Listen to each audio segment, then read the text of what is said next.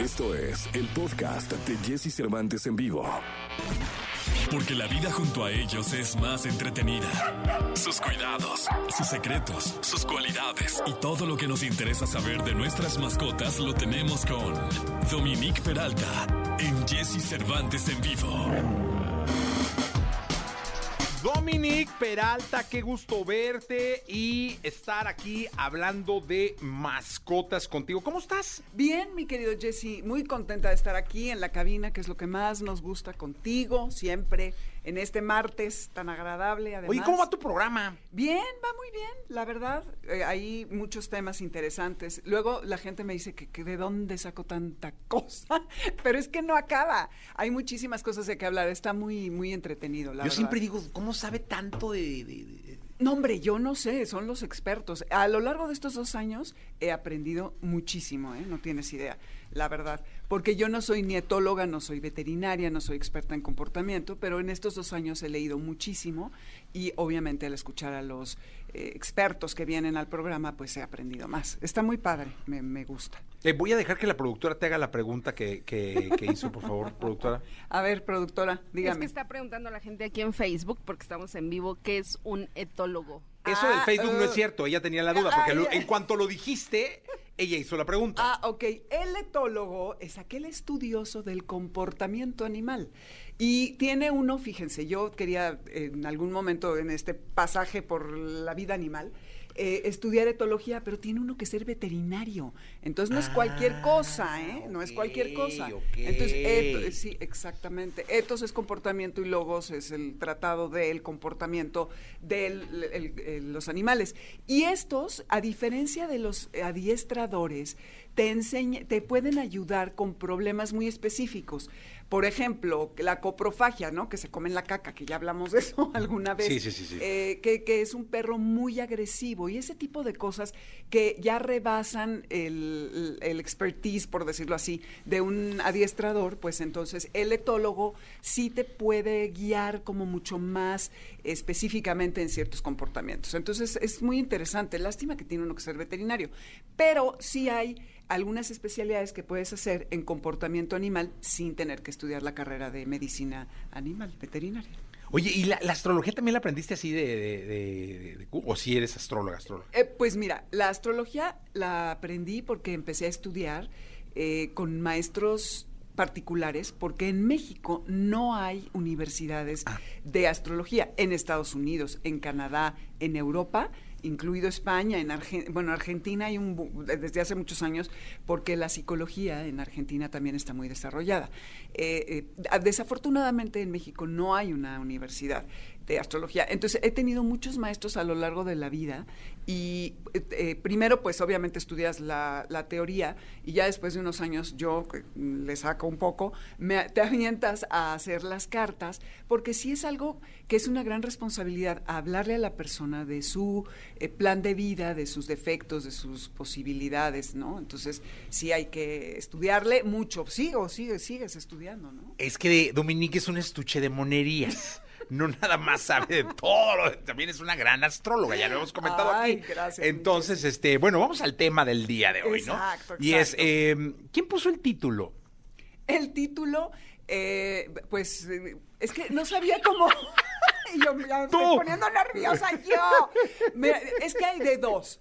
¿Por qué tu perro siempre te quiere montar o por qué te quiere follar? Es que sí, me dicen, Joder. ¿por qué tu perro siempre te quiere follar? Y yo dije, ¿cómo? ¿Quién puso eso? O sea, parece de serie, de serie- juvenil española, o sea. Joder, pues sí, pero pues las tres, joder, follar o- Oye, o, o ¿por montar. qué se te sube todo el tiempo en el pie Exacto. el perro? Han visto, ¿no? En el cojín, en la pierna Sí, del sí, invitado en la casa, en el peluche del niño, el juguetito, cualquier cosa que en la que se pueda montar, ¿no? El animal de repente eh, eh, tiene este comportamiento. Y pues en realidad no es algo de qué preocuparse, al menos que se vuelva algo verdaderamente obsesivo. Y es un comportamiento que tiene que ver con su instinto y que es algo aprendido y que sí tiene connotaciones sexuales, pero no necesariamente siempre. Entonces, eh, si tú ves que este animal ya lo hace sin parar, se vuelve algo embarazoso que ya no puedes manejar, entonces sí consulten a un etólogo o vayan al veterinario, porque también puede haber una causa que sea por cuestiones de...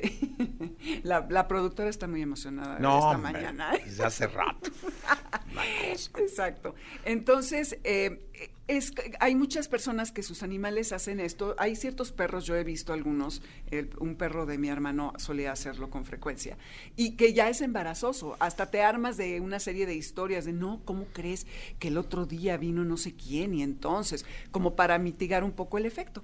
Pero eh, eh, estos, estos perros, incluso los esterilizados, incluso las hembras, lo llegan, si han visto. Sí, este, sí, la en casa igual. eh, sí, ¿tu- hay una, una, una de ellas. sí, Una es de una ellas, cosa. sí, ya Uf. embarazosa. Bueno, una puede Incómoda. ser incómoda, sí, sobre todo porque cuando llega alguien dices, híjole. No, no, estás tú acostado de pronto. ¿Qué hubo? ¿Qué pasó? No sé qué. Esto es una película. La cuchilla y todo. todo. Sí, sí, está sí. muy jacarandosa. Sí, no. Sí.